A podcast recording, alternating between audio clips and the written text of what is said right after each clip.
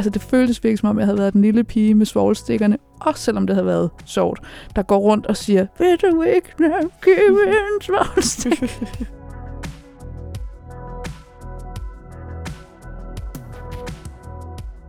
Velkommen til Lydhør podcast. Vi hører ofte mest om succeshistorierne.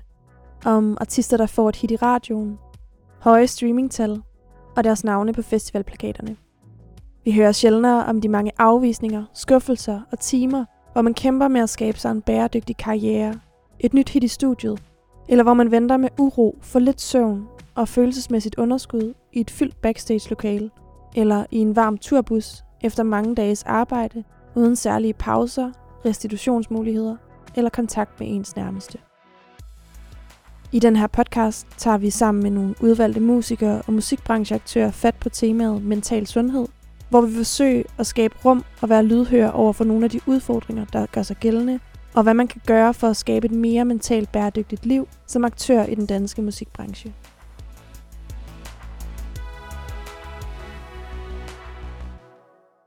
Mit navn er Olivia Krog, og med mig sidder Simon Gens, tidligere musiker og psykolog hos Stem Sindet.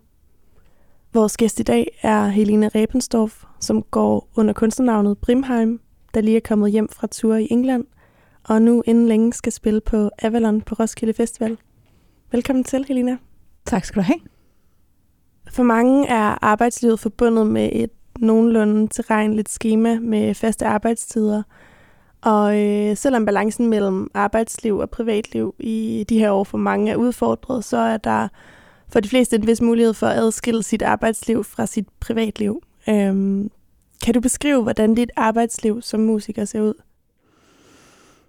Øhm, jamen, det kan jeg da prøve at give et, øh, et forsøg. Jeg ved ikke, hvor sådan koncist jeg kan beskrive det, fordi øh, det føles meget som om, jeg svømmer rundt i, i et voldsomt hav, og, øh, og så øh, på en eller anden måde rider på en bølge nogle gange, og så nogle gange synker jeg helt ned i, i dybet. Så mit arbejdsliv er turbulent, tror jeg, er et, mm. er et godt ord, jeg kan putte på det. Er konstant præsent, og er jamen, øh, totalt ubalanceret, for at være helt ærlig. Og, øh, og er viklet helt komplet sammen med mit privatliv. Hvordan er det viklet sammen? Jamen, det er viklet sammen i den forstand, at jeg ikke alene jo ligesom arbejder med det, der har været mit øh, fristed, og det, der har været der, hvor jeg på en eller anden måde har, har gjort det, man, man måske gør i fritiden. Så det er på en måde, det er viklet sammen, at, at jeg jo arbejder med det, som jeg har allermest lyst til at beskæftige mig med selv, hvis jeg ikke arbejdet med det. Mm. Og så er jeg også gift med min manager. så, ja. så på den måde er det også rigtig godt og grundigt viklet sammen. Ja. Nu beskriver du den her form for ubalance. Øh, hvordan ser en typisk arbejdsdag ud for dig? Jeg tror simpelthen ikke, at jeg kan, at jeg kan sige, hvad en typisk arbejdsdag er, fordi at det, at det varierer så vanvittigt meget. Altså sådan, der er ikke to dage, der på en eller anden måde ligner hinanden. Øhm, og så er der jo perioder, som er meget administrationstunge, og perioder, som så er meget ekstroverte og sådan PR-marketing-orienteret og, og ekstroverte i sådan koncertsammenhæng. Og så er der indadvendte perioder, som er, handler om at skabe, som handler om at være i studiet, som handler om at idéudvikle, Øh, ja, det vil ikke være øh, kom sandheden særlig nært, hvis jeg sagde noget om en typisk arbejdsdag, fordi det er all over the place. Øh, og for mig, vi har jo ligesom i professionel kapacitet været Brimheim siden 2020, øh, så det er jo stadig forholdsvist nyt for mig at ligesom være i en musikkarriere. Mm. Øh, og det, jeg har jo været rigtig heldig, at det er gået godt og derfor har at alle de her øh, ligesom sektioner af, hvad mit arbejdsliv er, altså de her de introverte øh, skabelsesperioder og koncert og marketing og så videre, hele den her øh, ting, det, blandet, det er blevet blandet sammen til en stor pærevælling. Jeg har lavet alt på en gang. Mm. Og noget, jeg håber rigtig meget på, øh, kan komme til at ske, jo mere jeg får slået mit navn fast, og jo mere jeg kan skabe også en bæredygtig økonomi i min musikkarriere, at jeg kan være i stand til at dele de her ting mere op. Øhm, fordi det er enormt energikrævende at skulle sådan flip-floppe imellem de her modes. Mm. Øhm, Hvordan påvirker det dig med de her øh, manglende faste rammer omkring dit arbejdsliv?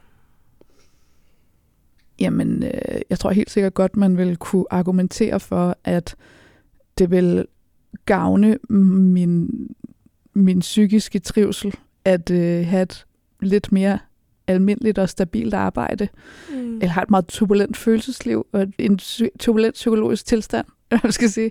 Så det på en eller anden måde afspejler ret meget, hvordan jeg også er inde i, at mit arbejdsliv er totalt øh, turbulent og med kæmpe store dyk og kæmpe store peaks.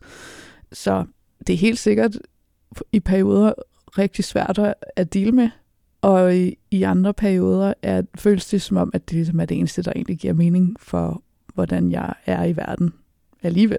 Mm. Ja. Simon, hvis man skulle perspektivere det øh, til den øh, psykologiske litteratur og din praksis, øh, hvad tænker du om det? Jamen altså, det spejler jo fuldstændig øh, mine erfaringer, øh, og det der også står i litteraturen og forskningen, at ubalance er meget gennemgribende øh, for et arbejdsliv som musiker. Øhm, og de her manglende strukturer, manglende rutiner, manglende rammer, og den her store vekslen mellem det, Helena kalder det indadvendte og det udadvendte. Øhm, der er også mange, der lever det, man kalder portfoliokarriere, hvor man både har arbejdet som musiker, men også har sit dayjob ved siden af, og skal også veksle det. Det kan også være enormt udfordrende, eksempelvis at spille en hel weekend med koncerter, og så stå op tidligere om morgenen og mandagen. Øh, forskellige arbejdstider, øh, skæve arbejdstider, sene arbejdstider. Øhm, og så er der det her med, at man skal lede sig selv, som jeg oplever øh, gennem de samtaler, jeg har, er, er, er en meget stor udfordring også. Øhm, mm. Selv ligesom på en måde planlægge, skabe overblik, strukturere sit arbejdsliv.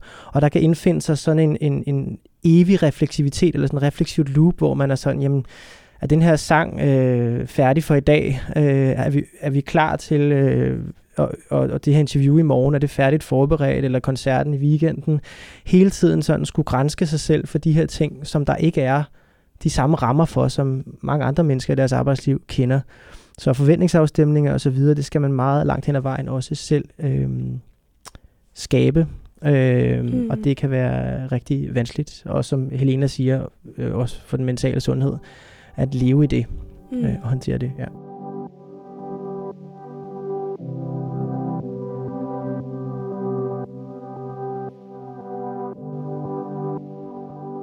Helena, hvordan har du det så med at holde fri?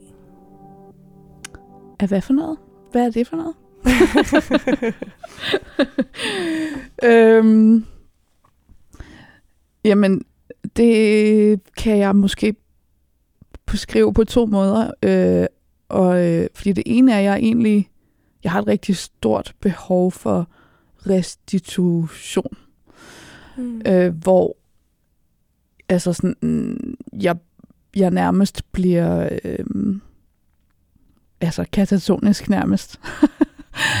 Fordi jeg er et sensitivt menneske, og, øh, og der er rigtig, rigtig mange indtryk, og jeg kan enormt godt spejle mig i, øh, i det, Simon beskriver med sådan hele tiden at gå sig selv efter i sømmen, og jeg er ret perfektionistisk omkring min kunst og det, jeg laver, og også sådan, hvordan jeg driver min forretning. Så det er bare sådan et, en konstant selveksamination af, om jeg gør det godt nok, og om jeg kunne have gjort noget mere, og, og fordi jeg har svært ved øh, intentionelt at sige, okay, men ikke mere af det i dag, og nu går vi ud og går en tur i parken, og et eller andet, så, øh, så ender det med, at jeg får, får behov for, for de her sådan, dage, eller altså par dage, eller en uge måske endda, hvis at jeg kan snige mig op på det, øh, eller hvis min krop tvinger mig til det, hvor jeg bare skal spille computer eller se fjernsyn, og bare intet andet. Altså virkelig intet andet. Hvor jeg ikke kan snuppe, hvis øh, min, min kone, som jeg også er min manager, nævner overhovedet noget som helst omkring noget, der har med øh, musik, eller min karriere, eller en anden musiker, eller noget som helst at gøre. Så ja, endnu et eksempel på ubalancen, I guess. Øh, og den anden måde, jeg kan beskrive det på i forhold til fritid, jamen det er jo netop, at så at jeg har faktisk utrolig svært ved at gøre det intentionelt. Altså sådan, fordi mm. jeg hele tiden jo øh, kan identificere steder, hvor at øh, jeg kan forbedre et eller andet. Mm. Så, øh, så den måde, du holder fri på, er intensivt i perioder? Ja. Hvordan sådan i dagligdagen, i hverdagen, hvordan holder du pauser der? Øhm, jamen, øh, jeg, jeg tror stadig, jeg er ved at prøve at finde en måde, der føles mere sådan sund øh, at gøre det på. Øh, men, øh, men når jeg træner, mm. ja, fordi det handler jo ligesom bare om noget helt andet. Om min krop, og, og nogle gange er det overhovedet ikke særlig sjovt, at det er lidelsesfuldt at træne. men, øh, men de endorfiner, jeg får ud af det på den anden side, er, øh, hjælper mig rigtig, rigtig meget. Og det er sådan en forholdsvis ny ting i mit liv, eller måske sådan det sidste års tid, eller sådan noget. Ja. Øhm, og ja, spiller jeg computer. Mm. Ja. Simon, øh, hvad tænker du om, om det med at holde fri? Øh, jamen, jeg får lyst til første omgang lige og, og, kan man sige, komme kommentar til det, Lina også siger det sidste med at træningen, altså det her med også at komme ned i sin krop, fordi at man jo så, som følger det, vi var inde på før, med den her grænseløshed i arbejdet, er rigtig meget op i sit hoved, øh, og, og rigtig, kan man sige, øhm, øh, krævende at være det rigtig meget tid. Men i forhold til sådan, øh, øh, det her med at, at, at forsøge at skabe balancer, øh, er det jo en evigt presserende opgave på en eller anden måde, som man kan forsøge at løse på mange forskellige måder. Det, det spejler meget godt, hvad jeg også erfarer og, og kan læse. Det Helena siger med, at nogle gange, jamen, så er der bare brug for fuldstændig clean cut til at at restituere. Øh, også fordi man kan være i perioder i sit arbejdsliv, hvor det er rigtig, rigtig svært at finde de der restitutionsmuligheder, som du også siger. Ikke? Øh, og det man kan sige, det er, hvis vi taler om det ud fra en forståelse af vores nervesystem, så er musiker arbejdslivet forbundet med øh, en del stressorer. Øh, man kan være bekymret for sin karriere, for sin økonomi. Øh, man er under præstationspres i mange forskellige sammenhænge man bliver vurderet, man sammenligner sig med andre, man skal konkurrere med andre. Øh, alle de her forskellige forhold, som er meget svære at komme udenom. Musikbranchen sover aldrig, så man er også mere eller mindre lidt hele tiden tilgængelig principielt, mm. øh, hvis mindre, med mindre man er noget andet. Og det kan godt øh, kædes sammen med en overaktivitet i det, vi kalder vores sympatiske del af vores autonome nervesystem, det her kamp-flugt-system, som er aktivt, når vi er stressede og vi er angste. Men for at have en god balance fysiologisk og mentalt, skal vi gerne have en balance mellem det sympatiske nervesystem og også vores parasympatiske nervesystem, som er den del af vores nervesystem, som er aktiv, når vi er i ro, når vi føler os trygge og tilfredse, og, og som bygger kroppen op igen og restituerer netop. Øhm, så det er i hvert fald også noget, som øh, spejles øh, i i mine erfaringer fra praksis øh, som en rigtig stor vanskelighed, og som noget, vi også konkret går ind og arbejder med tit. Hvordan kan man så skabe den her pendulering mellem det sympatiske nervesystem og det parasympatiske nervesystem? Og også nogle gange, øh, når man er ude øh, på tur, øh, eller når man er i arbejdsopgaver, som kan gøre det svært, og prøve at tale det ind i den sammenhæng også. Øhm, og som en sidste kommentar til det her, så kan man sige, der er også ofte den dimension i arbejdslivet, at der kan være perioder med rigtig meget arbejde, og rigtig meget flip-flop, som du kalder det, mellem modes, øh, og, øh, og den her overload af arbejde nærmest, og så perioder, hvor der er den her underload af arbejde. Så det er også en dimension, der kan være svært. Og især i overload-perioder med arbejde, så kan der ske den her forskydning eller ubalance mellem de krav, man oplever, man har i sit arbejde, og de ressourcer, man oplever har til rådighed. Så når Helena går ind, eller andre går ind og investerer i at prioritere restitution, jamen så går man ind og investerer man i, at ens arbejdsliv bliver mere bæredygtigt, for vi skal have en bedre balance mellem de op- krav, vi oplever, og de ressourcer, vi har til rådighed. Ja, absolut. Det mærker jeg meget, meget øh, tydeligt. Øh, og jeg var et lille punk-kid, som altid tænkte, at øh, det var bare noget øh, være mainstream normipis overhovedet og bekymre sig om at røre sin krop. men, øh, men det viser sig jo så faktisk at have øh, helt utroligt store øh, fordele øh, for mig. Øh, så det er jeg rigtig, rigtig glad for, at jeg har øh, opdaget og embraced i mit liv. Og jeg tror, det, det styrker øh, styrker min krop og min psyke på, på rigtig, rigtig mange områder.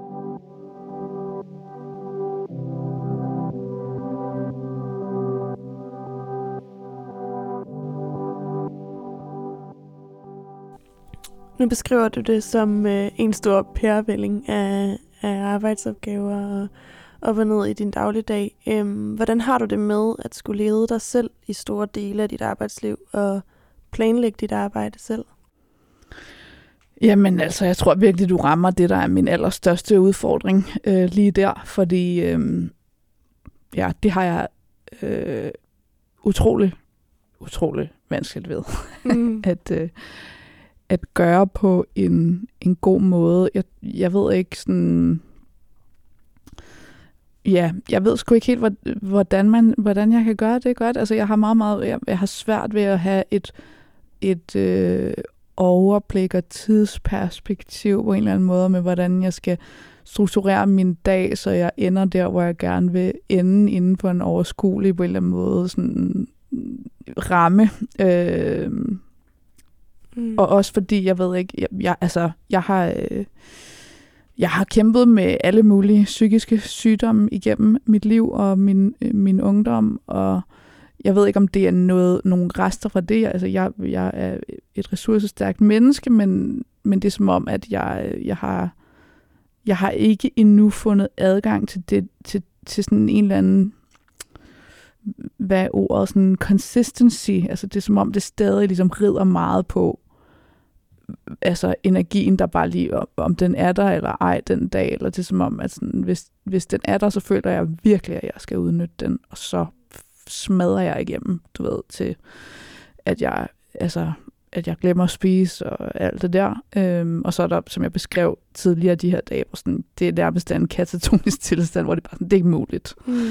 Øh, så det har jeg utrolig svært ved. Jeg har utrolig svært ved på en eller anden måde at strukturere min egen tid, fordi at jeg bliver også nervøs for, du ved, hvis energien ikke er der, betyder det så, at jeg lige skal lytte til mig selv og tage mig en god pause den dag, hvis det så har været nogle dage i træk, fuck, jamen, jeg har alle de her ting, jeg skal nå, og sådan, hvis der så opstår noget energi, jamen, så fucking smadrer vi igennem, fordi jeg ved ikke, om den dag, hvor jeg så ikke har noget energi, den kommer i morgen eller død. Øhm, så det, jeg har svært ved at rammesætte det for mig selv. Mm. Der er nogen, der har nemmere ved det end andre, tror jeg, men sådan, jeg har i hvert fald rigtig, rigtig svært ved, at jeg er den, der tager beslutningerne mm. over for mig selv. Ja. ja. Det er jo øh, en kommentar til det her med også selv at definere alting. Og, og også på nogle punkter øh, hører man øh, i litteraturen og oplever også, altså definere, hvad arbejde egentlig er. Øh, hvornår er der tale om arbejde, og især også omverdens forståelse af, hvornår noget er arbejde. Er det arbejde, når man ser en musiker stå til brancheevent og drikke en øl og, og, og networke? Ja, det er det.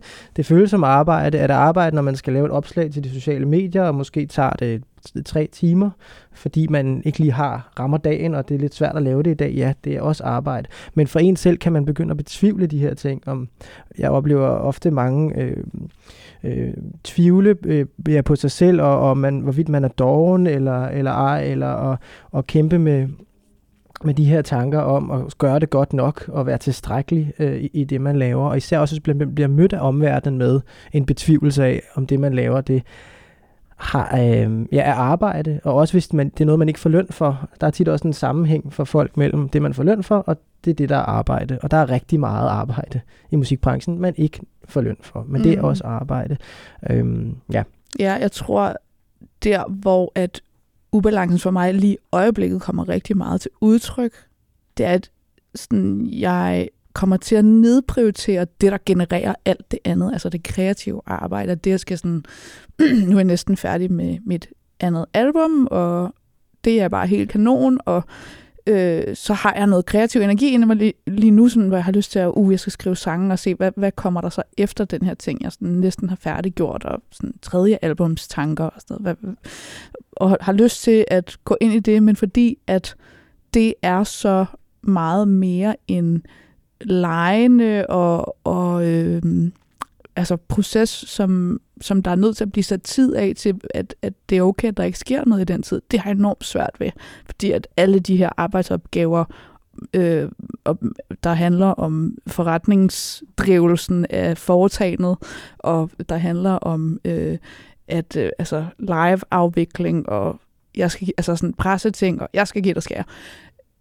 De kommer til at, fordi det er nogle tydelige opgaver, det er nogle tydelige steder, man kan sætte hak, og, og også nok sådan mere øh, socialt accepteret eller forstået som sådan en arbejdsagtig ting.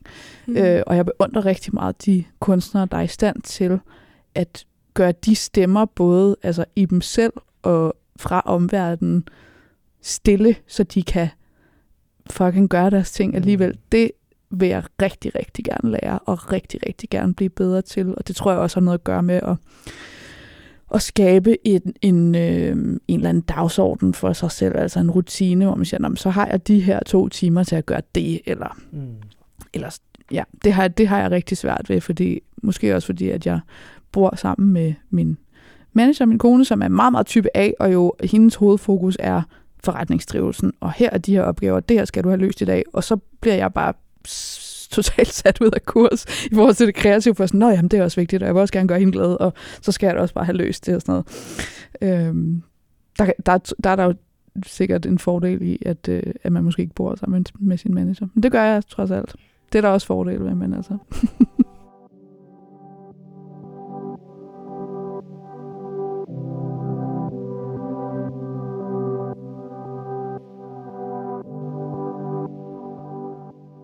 Nu er det meget rundt omkring. Øhm, hvordan er det at have mange forskellige arbejdspladser i løbet af dit arbejdsliv? Øhm, du møder mange forskellige mennesker og mange forskellige steder. Hvordan oplever du det? Det elsker jeg. Mm. Det synes jeg er en helt vidunderlig del af det.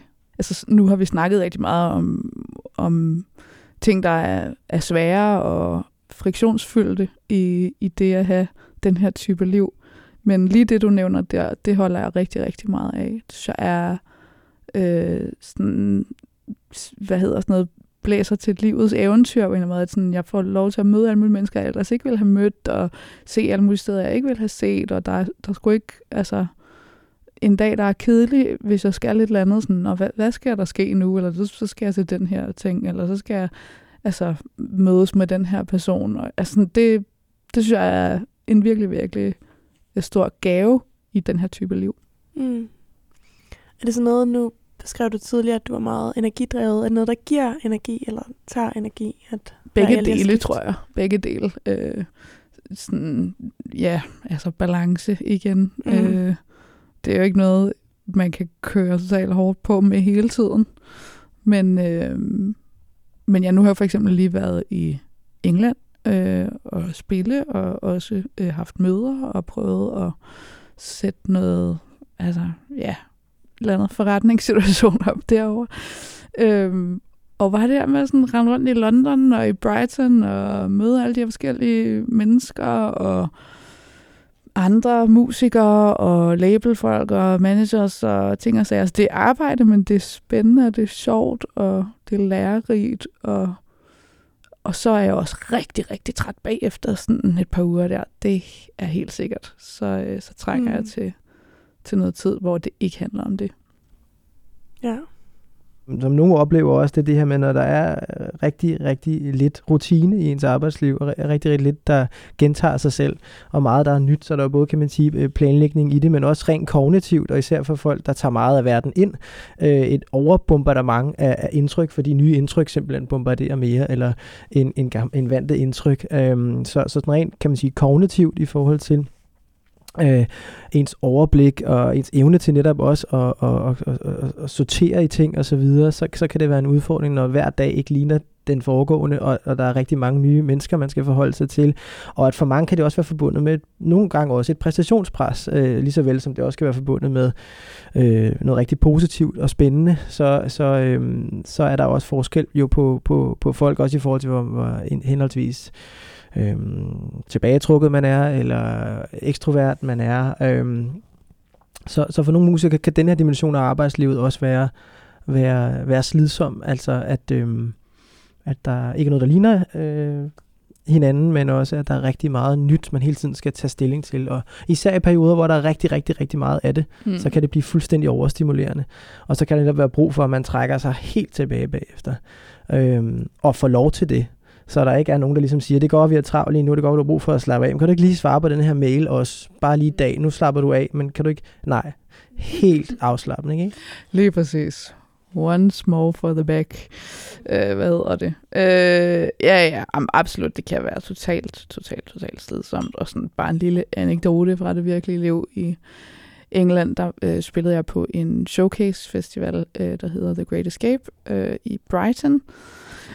Og, øh, og det, det går ud på på sådan en showcase festival, det er jo, at man øh, spiller en koncert under helt ekstremt øh, sådan dårlige forhold.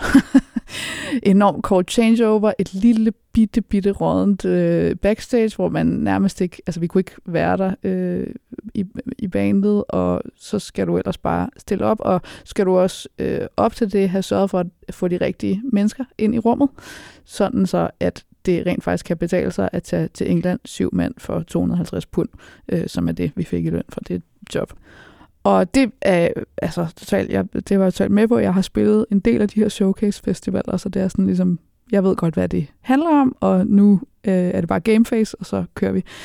Og så øh, havde, øh, havde min manager og jeg besluttet os for at blive, øh, for at prøve at sætte nogle forretningsforbindelser op, og mm. både tage nogle møder, vi havde planlagt, men også se, om vi ligesom kunne sådan, til nogle af de her networking events osv. osv. møde nogle mennesker. Øh, nogle potentielle samarbejdspartnere og tage til nogle koncerter, nogle showcase-koncerter med de selskaber, vi gerne vil arbejde med, for at se, om vi kunne støde ind i nogle mennesker øh, på den her festival. Og det var totalt sjovt, og vi drak øl imens, så det var hyggeligt, men vi spillede torsdag, øh, og så efterfølgende torsdag skete der noget, og hele fredag møder og networking events, lørdag koncerter, og så hen imod eftermiddag lørdag var bare sådan fuldstændig tyndhudet. Altså sådan helt altså det føltes virkelig som om, jeg havde været den lille pige med svoglstikkerne, også selvom det havde været sjovt, der går rundt og siger, vil du ikke give en svovlstik? du ved, rundt på den der festival med alle de her seje øh, engelske mm. branchefolk øh, og bands, øh, som alle sammen jo øh, føltes som om, de var 100 gange bedre end mig. Og... Så selvom det havde været sjovt, var jeg bare altså sådan jeg begyndte bare helt uprovokeret øh, at, øh, at, at græde, øh, eller tårne trillede ned af kinderne på mig, også selvom sådan, jeg jo havde det sjovt. Vi var til en fed koncert, og det var mega fedt, men det var virkelig også sådan, okay, jeg er super duper duper brugt. Fyldt øhm, op. Helt fyldt op, totalt mm. fyldt op. Mm. Ja, ja. Så det er en, et, et double-edged sword, for sure.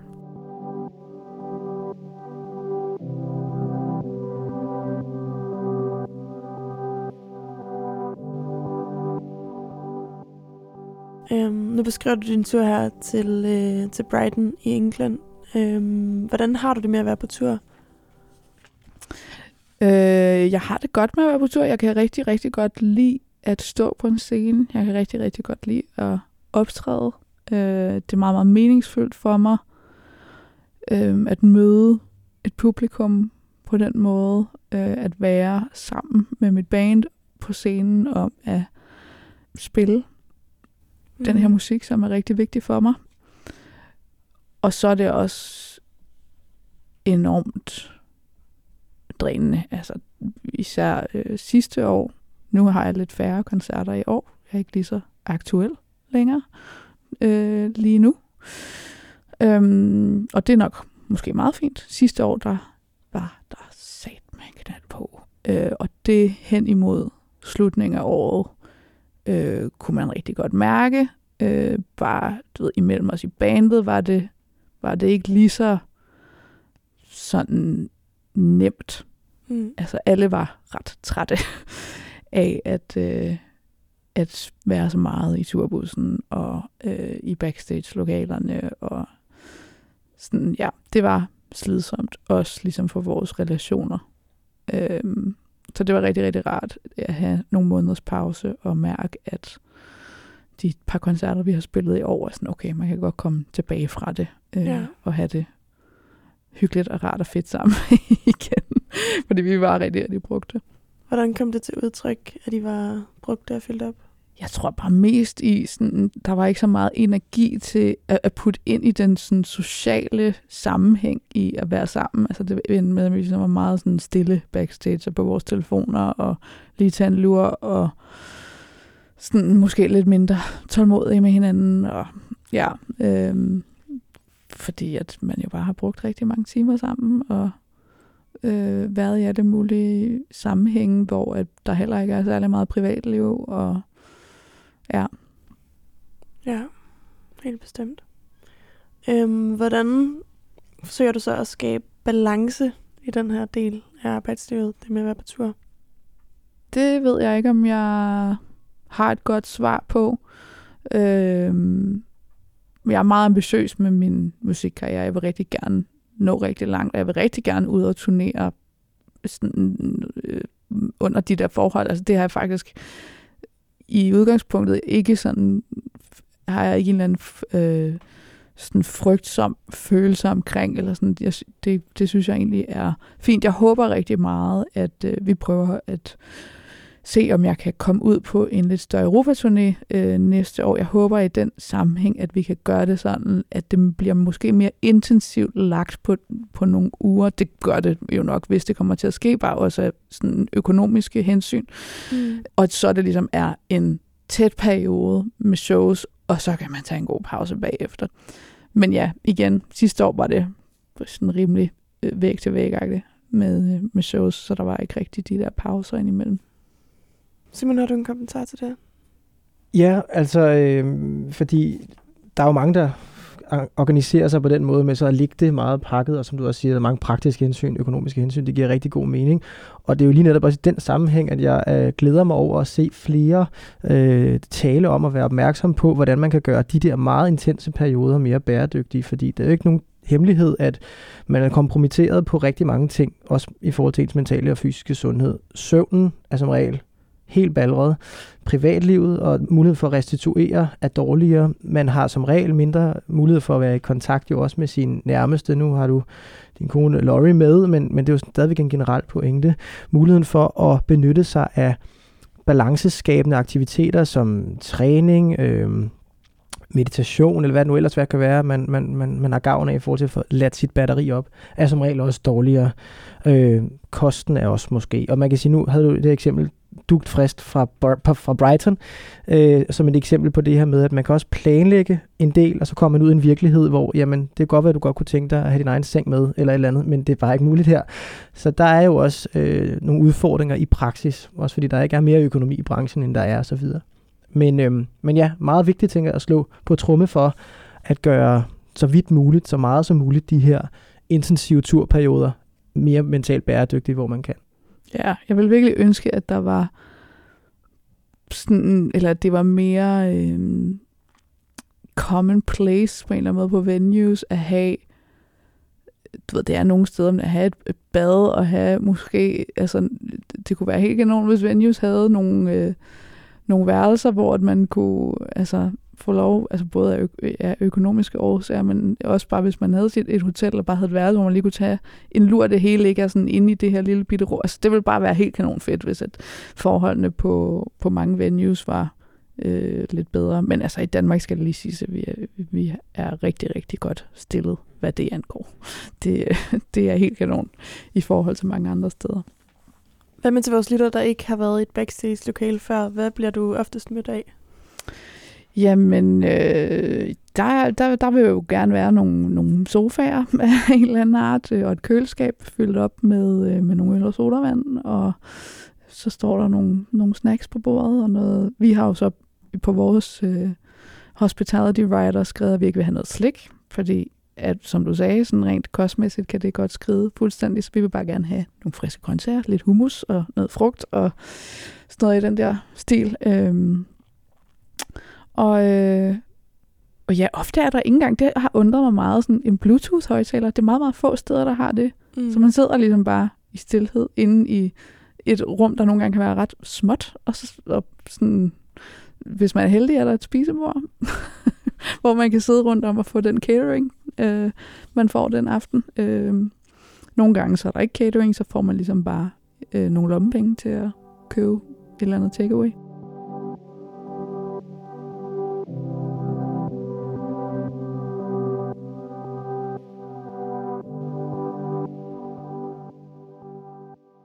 Arbejdslivet består jo også af markedsføring og promovering øh, og networking til blandt andet brancheevents.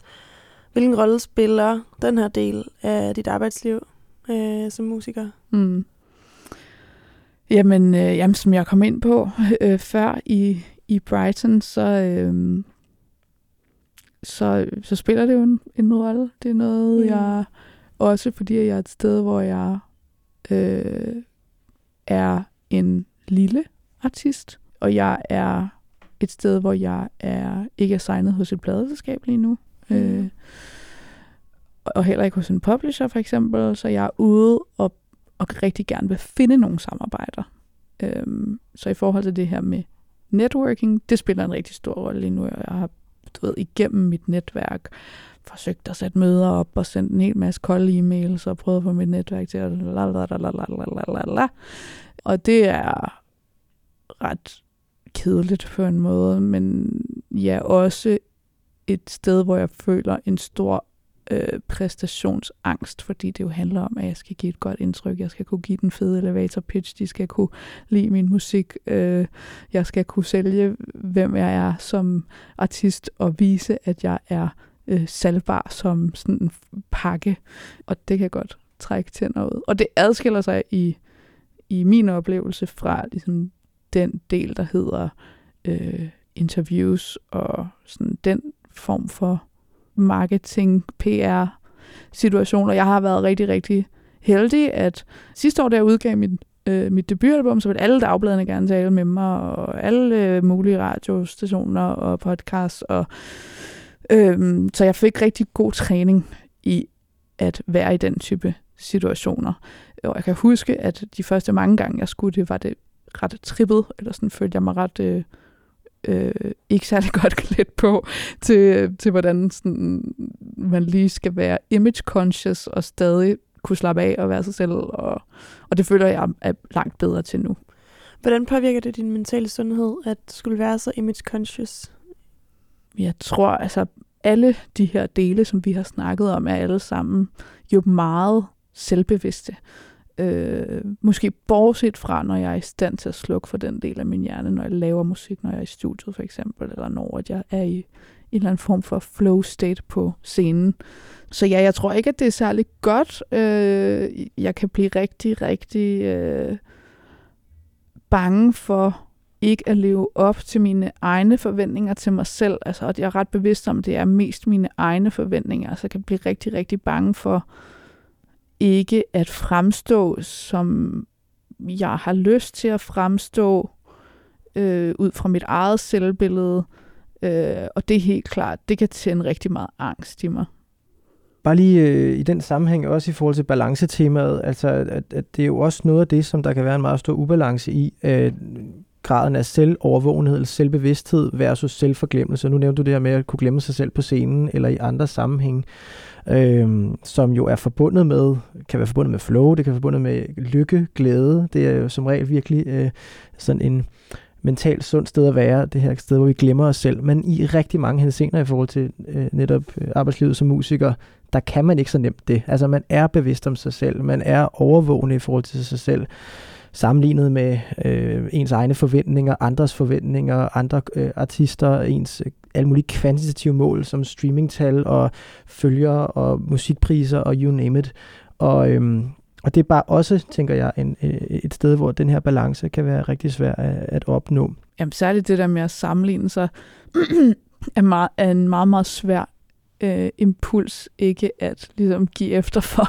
Mm. Øh, og det er jo en rigtig det føles som en rigtig nederen sådan, ting at indrømme egentlig, eller meget low vibrational, men altså sådan, man kan jo godt blive enormt jaloux, hvis der er nogen, der opnår de resultater, og man jo er, er konfronteret med det på de sociale medier særligt. Øh, og man selv øh, forsøger at opnå de resultater, og sådan, det er oppe ad bakke lige nu, eller det er en, en periode, hvor, at, som jeg nævnte før, jeg ikke lige er super aktuel osv. Øh, selvom det er helt naturligt, det var der være bølgegang i. Altså sådan, når man lige har udgivet en single eller en plade, så er der mere bevågenhed, og så er streamingtallene højere, og så øh, bliver man måske nomineret til noget, hvis man er heldig, og kommer i avisen og i radioen, og det ene og det andet. Mm. Øh, og den der sammenligning, den, øh, den kan godt være rigtig farlig, synes jeg. Jeg prøver rigtig meget at gøre mig umage med at omforme det narrativ i mit hoved. Mm. Men så andre mennesker, eller dig selv, du sammenligner dig med? Hvor opstår sammenligningen henne? Jamen, den opstår jo i, i sammenligningen med de kunstnere, som jeg ligesom ser som værende dem, der har et overlappende publikum med mit. Mm. Dem, der laver, måske laver en musik, der er beslægtet med min. Øh, dem, der måske har øh, opnået nogle af de samme ting de sidste par år, som jeg har, så måske uh, er de ved at komme længere end mig. Mm. Er jeg ved at komme bagud? At, er jeg ved at floppe? Kommer mit næste album ikke til at gå lige så godt, øh, fordi at jeg øh, ikke har været lige så hurtig til måske at følge op på nogle af de her ting? Og så videre, og så videre.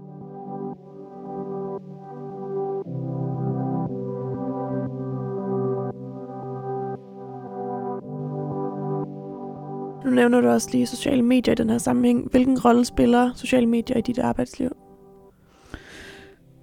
Jamen, jeg tror, jeg har besluttet mig for ikke at stresse for meget over det, øh, fordi det ikke er godt for mig. Mm.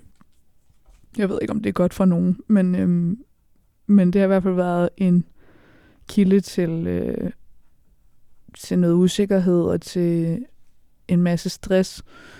Også fordi, at fra ligesom et branche-label management synspunkt har, har det været som om, der har været en konsensus i musikbranchen omkring det her med, og det er der måske stadig, at man skal være så tilgængelig som muligt hele tiden på de sociale medier. Mm. Øh, og der tror jeg bare, at jeg tror faktisk, at det styrker mit, mit, øh, mit brand, eller mit, min kunst, eller min kunstnerpersona, at der er en lille bitte smule armslængde, at det hele ikke er så pissehammerende tilgængeligt hele tiden. Og efter jeg har tænkt på, om det på den måde, har det, har det hjulpet mig lidt til at sådan, okay, jeg, behøver, sådan, jeg, jeg er der en gang imellem, du ved, jeg poster, når der er noget, der er relevant, og så at det er bare okay, så det er bare fint nok. Jeg behøver ikke at skulle konstruere et eller andet sådan fucking stressende altså social mediepersonligheds øh, ting.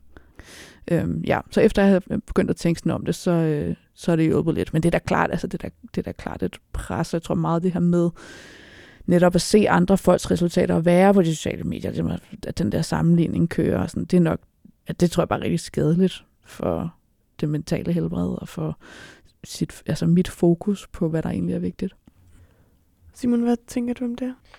Man kan sige, det er uundgåeligt som musiker i sit arbejdsliv, øh, at skulle bruge øh, tid på markedsføring, og sociale medier spiller en ret stor rolle, og måske også en større og større rolle med tiden. Øh, men det har, som Helena jo også øh, er inde på, mange potentielle øh, skadelige øh, effekter på ens mentale sundhed. Der er det her med øh, usikkerheden, du taler om i forhold til blandt andet sammenligninger og... Øh, og der er det her med også lidt at være potentielt tilgængelig lidt hele tiden, at, øh, at, øh, at det også kan være en svær ting, det her med at afgrænse sig i forhold til sociale medier, øh, hvornår man er, er tilgængelig øh, eller ej. Og det man kan sige fra forskningens side, det er, at øh, en, gennemsnitstiden, de fleste mennesker bruger på sociale medier, er lige omkring tror jeg, sådan noget, to timer, 24 minutter eller sådan noget dagligt. Øh, og et andet studie fejrer sig på, at et tid, altså mellem to og tre timers tidsforbrug på sociale medier har negative øh, konsekvenser for ens mentale sundhed. Så man kan jo sige, at der er nok ret mange, der ligger et lidt uheldigt sted. Så det er den ene ting. Den anden ting er, at man kan have et lidt reaktivt forhold til de sociale medier. Det fylder enormt meget, og nogle øh, hiver mere eller mindre i en i løbet af ens arbejdsdag i forhold til noget, man skal tage stilling til på de sociale medier øhm, som kan være problematisk. Så det her med at have et mere aktivt forhold til, hvornår er jeg på, hvor meget er jeg på, så vidt muligt. Nu taler Helena om det her med, sådan, jeg poster, når der er noget, der er relevant, og det lyder som om, der er noget, der er i hvert fald noget aktiv bevidsthed i forhold til brugen af det. Øhm, fordi jeg er stadig til gode at møde en musiker, som siger, den der del i arbejdslivet med sociale medier, den er bare fed. Og det er ja, en kilde til, blandt andet, det peger litteraturen også på, stress, angst, depression, eller i hvert fald en stress stresser i forhold til udvikling af de udfordringer. Øhm, så ja, jeg synes, vi skal have meget mere debat, øh, som der også er i det øvrige samfund i forhold til ja, både skærme og sociale medier, især fordi det er så stor en del og en uundgåelig del øh, i arbejdslivet som musiker. Ja.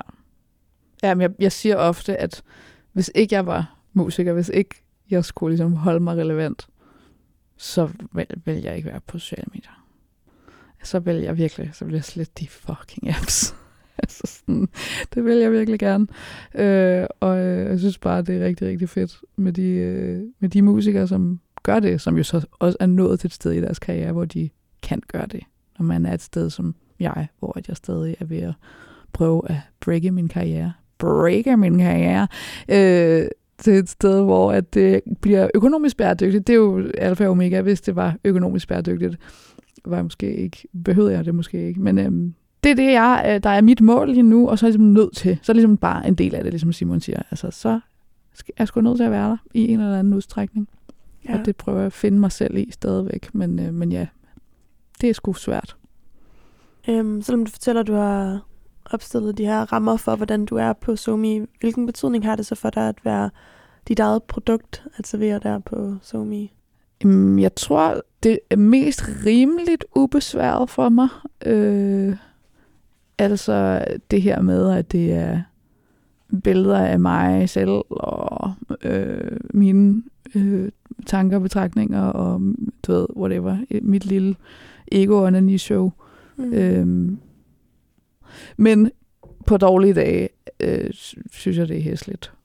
Jeg tror igen, det handler meget om den her konstante selveksamination af, ser jeg godt nok ud, eller at afspejler det her øh, ligesom mit generelle brand, øh, at hvad ordenlyden af den her caption, er det godt nok, øh, du ved, den mm. del af det er jo enormt hæslig. Altså sådan, uh, alle de små, tilsyneladende, undselige detaljer, øh, som, øh, som jeg ruminater over, om hvis det nu kunne være lidt bedre på den her, den her måde, kunne det så gøre en forskel.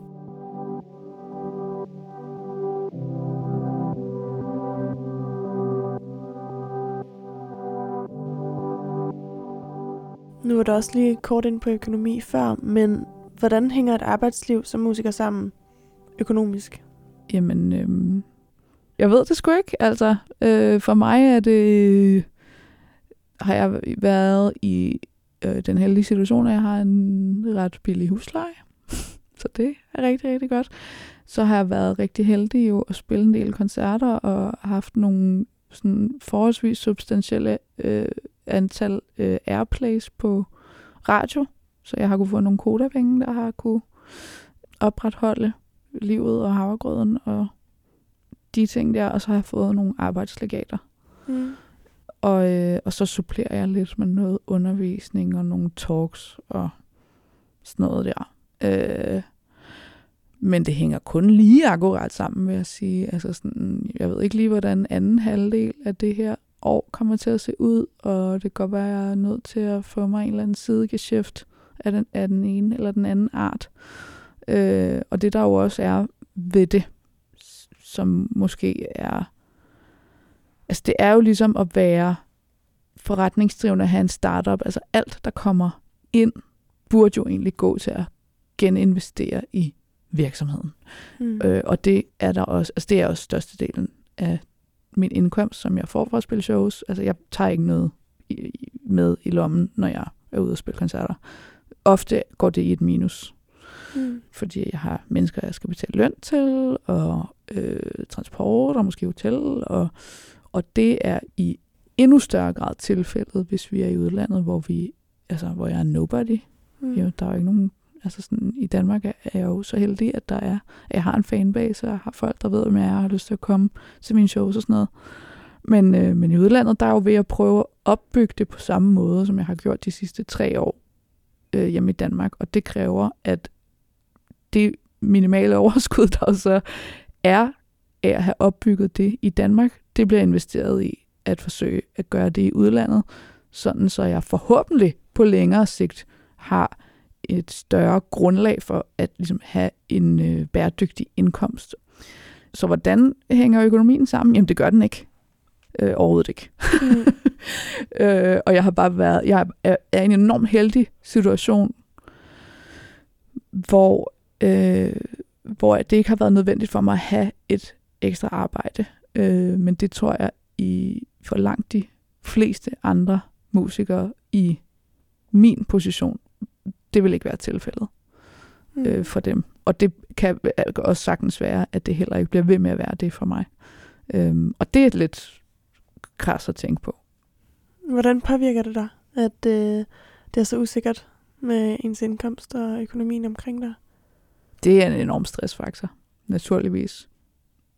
Det er virkelig, altså jeg tænker rigtig, rigtig meget over, at der er rigtig meget musik og rigtig meget kunst, som verden bliver øh, ligesom berøvet fra at opleve, fordi at man er nødt til at have nogle ressourcer for at, for, altså for at overhovedet gøre den her ting. Både sådan tidsmæssigt og mentalt og økonomisk. Altså sådan, det koster enormt mange penge at lave en plade, for eksempel. Og øh, altså sådan det her med at starte ud og prøve at, at bygge et eller andet op fra, fra bunden, altså det kræver, at man enten er lidt rig, eller har nogle forældre, eller som er villige til at betale, eller, eller, eller man er en fucking robot, der kan arbejde en hel masse ved siden af. Altså, det er så få sådan arbejderklasse kunstnere, vi har, af den samme årsag, tror jeg. Det er bare stort set umuligt at gøre den her ting, uden at, øh, at have nogle ressourcer på den ene eller den anden måde. Hmm. Simon, hvordan tænker du, vi kan forstå økonomien og de udfordringer, der er her omkring i musikbranchen fra psykologfagligt perspektiv? Øhm, jamen først og fremmest så øh, giver det genlyd med forskning, at en af de største, øh, kan man sige, øh, faktorer øh, i forhold til øh, udvikling af angst og stress og andre mistrivselproblematikker blandt musikere, det er den økonomiske usikkerhed og jobusikkerheden. Øhm, og den ubalance, der også er øh, mellem din indsats, din effort, og så den reward, der er. Altså, der er også enormt meget underbetaling, og der er bare enormt meget arbejde, som man, som man ikke direkte, kan man sige, øhm, honoreres for, fordi økonomien er så presset, som den er. Hvis vi skal prøve at kigge lidt på det sådan øh, over de seneste 10, 15, 20 år, så kan man sige, er der jo sket rigtig meget med streamingtjenesternes indtog, øh, som har vendt ret meget op og ned på flere ting. Øh, også digitalisering generelt. Man kan sige, der er sket sådan en demokratisering af skabelse og udgivelse af musik. Det har gjort det lettere end nogensinde før at øh, udgive og, og skabe musik. Øh, man anslår, at omkring 60.000 sange udgives på Spotify hver dag. Det betyder så selvfølgelig også, at konkurrencen er større end nogensinde før. Så, så, øh, så der er en kæmpe stor konkurrence for de musikere, som forsøger at skabe en økonomisk bæredygtig karriere. Øhm, og, og, og samtidig så er musikforbrugerens opmærksomhedsspændvidde, altså den tid, vi kan holde vores opmærksomhed på en sang, øh, øh, den er også faldende og svigtende. Øh, så der er en større konkurrence også om musikforbrugerens opmærksomhed. Og udover det, så har det også medført med streamingtjenesternes indtog, at det er blevet meget mere afhængigt for økonomien at, øh, at spille live. Det er ligesom der, det, det sker. Det er der, det sner. Det er omkring 80, 80 øh, procent af indtægterne kommer fra, fra live. Det vil sige, det sætter et pres til musikerne om at, om at spille mere. Øh, og vi er lige gået igennem en pandemi, øh, en, en, en energikrise, øh, og også et faldende billetsalg, fordi folk er lidt forbeholdende, især det lidt ældre koncertpublikum. Øh, så der er på den måde rigtig mange strukturelle faktorer, der ikke gør den her usikkerhed mindre men som motiverer måske os, der elsker musik, endnu mere for at støtte endnu mere. Øh, de kunstnere, vi elsker, den musik, vi elsker. Man kan fx overveje, om streaming abonnementer skal koste mere end 100 kroner for al musik i verden, der nogensinde er lavet, øh, som et eksempel. Og, og det der med at komme ud og, og, og, og spille musik og støtte øh, de kunstnere, øh, der er derude. Ja.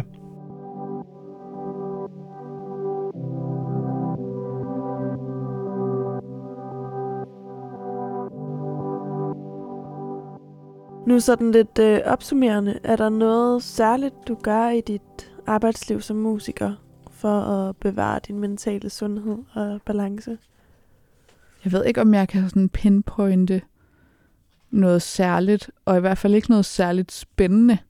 Netop fordi, at mit arbejdsliv er så sammenviklet med mit privatliv. Og fordi at mit arbejdsliv er så turbulent, som det er, så øh, de ting, jeg kan gøre, som føles enormt mondane og sådan, altså normale, altså, det nyder jeg rigtig meget. Altså, jeg, øh, hele sidste år lavede jeg nærmest ikke mad i min eget køkken. Altså sådan, det var, selv når vi var hjemme, øh, havde det sådan, det overgår jeg simpelthen ikke at bruge tid på. Så øh, det, at jeg, det, jeg begyndte at gøre nu, er egentlig nyde at gøre som en ting, når jeg har tid. Altså, øh, at lave mad og slappe af med at gøre det. Øh, sådan, så, ja, sådan nogle der ting. Altså forsøge at finde de steder, hvor at øh, det bare føles rigtig sådan normalt og lidt kedeligt måske. Det der med bare at lave mad hjemme i køkkenet og spise det ved spisebordet og ikke foran fjerneren. Det giver mig enormt stor sådan, glæde. Ja, helt sikkert. Mm-hmm. Er der nogle særlige misforståelser i forhold til livet som musiker, øhm, som du har mødt? Ja. Ja. Mange. Ja. Jamen, øh, det her, her musiker laver ret unormalt jo, eller sådan, der er ikke, det, det er ikke så utrolig mange mennesker, der lever det. Så, øh, og så er der alle mulige myter forbundet med det, og, og, øh, og et eller andet sådan glamourøst glansbillede af, hvad det vil sige. Øh, hvor at mange af de ting, som vi har snakket om i dag, er fuldstændig gemt væk fra Mm. ligesom den almene befolkning, eller hvad man skal sige. Og jeg, øh, jeg snakkede med en, en veninde, som, som også er i en kreativ branche. Hun er ligesom i teaterverdenen og er dramatiker.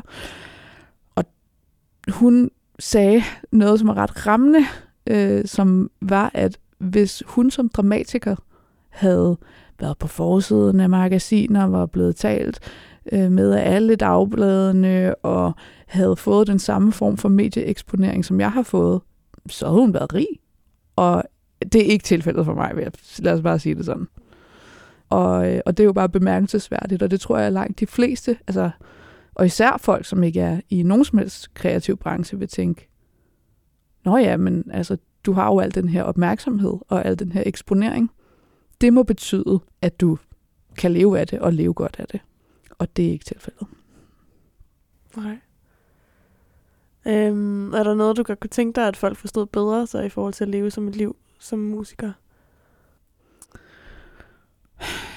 Der er nok mange ting, som jeg tror, at det vil være gavnligt for, for mig og mine kolleger, at andre mennesker øh, forstod.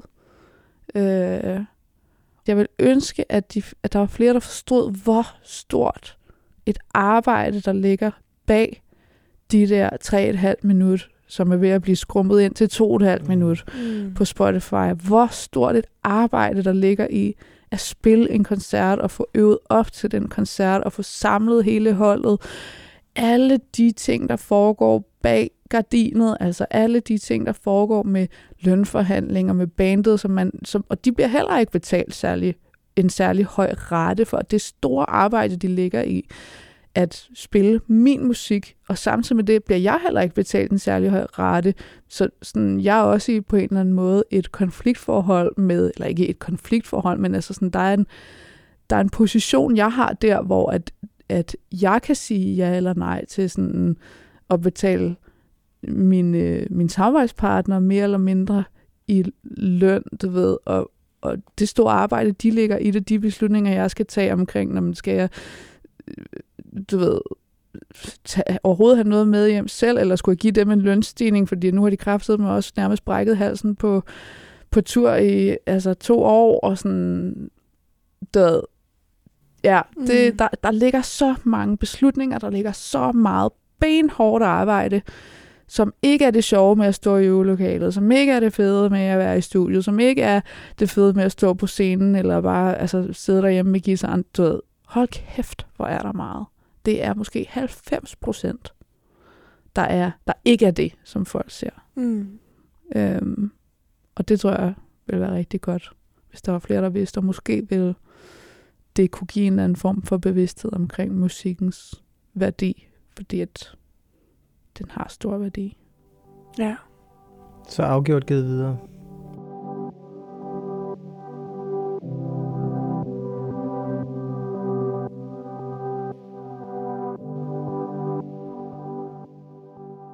Hvis vi sådan skal opsummere noget af det, vi har været igennem, øh, som du, Helena, har været inde på i forhold til, øh, hvordan et arbejdsliv som musiker øh, kan opleves, opleves af dig, øh, men også rigtig mange andre, så er det det her med, øh, at der er en turbulens, øh, der er sådan en sammenvikling af arbejdslivet og privatlivet, øh, så en rigtig, kan man sige, manglende, ubalanceret work-life balance øh, på mange måder. Øh, der er ikke to dage, der ligner hinanden, som du sagde tidligere, øh, og så er der en væksten mellem mange forskellige modes, mange forskellige kontekster, øh, som man skal navigere i. Både at være på det ene tidspunkt ekstrovert og præsterende og udadvendt og på den måde, og så også indadvendt. Øh, der stiller arbejdslivet krav til at kunne befinde sig i begge øh, modi, så at sige. Øh, men man skal selv finde ud af det.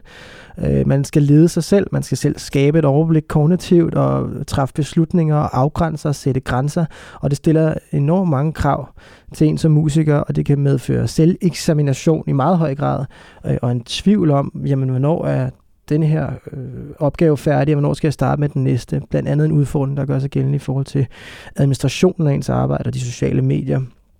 Øhm, og for dig så er det væsentligt at øh, forsøge at øh, skabe en vis balance i tingene, øh, også i forhold til energiregnskabet, ikke bare nødvendigvis øh, smadre igennem indtil muren er nået, men, men også øh, kunne restituere øh, undervejs, så det faktisk er muligt at, at, og, at gøre det på en bæredygtig måde, men også en balance i forhold til de sociale medier, øh, afgrænse sig i, jamen, hvornår og, øh, er jeg på, og øh, og hvornår jeg ikke på, øh, og sætte nogle rammer for sig selv der. Øhm, og så talte vi om det her med tur, turlivet, øh, især øh, uden for Danmark også, men også i Danmark. Øh, nogle gange kan stille nogle andre udfordringer op for, for artisterne i forhold til øh, de omstændigheder, man lever i og skal præstere under, som kan være ret krævende. Øh, det går, som du siger, ret fint rigtig mange steder i Danmark. Heldigvis, det er dejligt, men det her med at have mulighed for at kunne trække sig for eksempel, kunne tage et bad, sund kost, mulighed for restitutionsmuligheder, sådan nogle ting øh, er fantastisk væsentlige. Øh, Ja, så, øhm, og så det her med også at tillade sig at være lidt, mm, ja, leve et lidt mere normalt og indadvendt liv øh, som balance til det her udadvendte præstationspresserende øh, musikerliv, øh, hvor man laver mad og øh, slukker for, for noget, og ikke skal forholde sig til andet end bare lige at være sig selv nede på jorden. Mm, så meget. En ting, jeg får lyst til lige at tilføje, hvis det er i orden, er, øh, hvor stor gavn, jeg har haft af fællesskabsfølelsen med en, nogle af mine kolleger, øh, som, øh, ja, hvor vi har brugt hinanden rigtig meget til at snakke om nogle af de her problematikker, øh, som, som du lige opsummerede, Simon.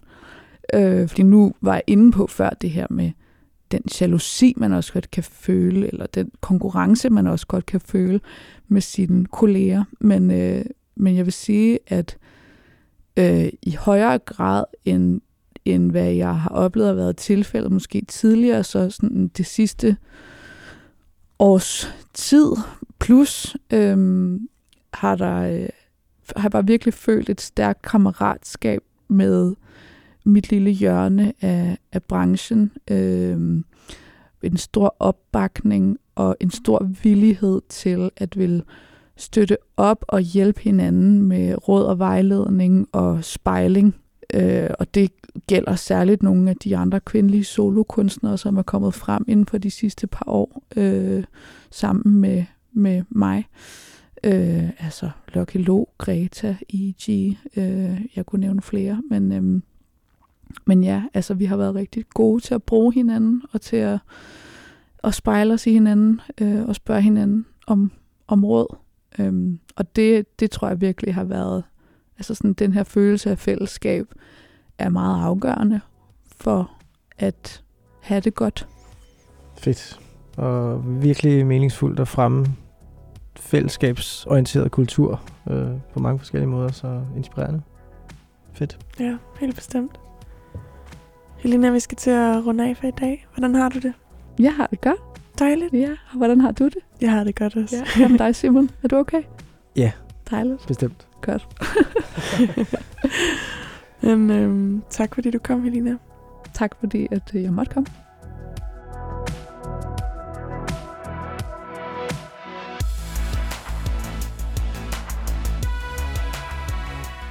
Hvis du eller en du kender oplever mental mistrivsel relateret til dit liv i musikbranchen, kan du finde links i beskrivelsen til aktører, som tilbyder trivselsfremmende indsatser.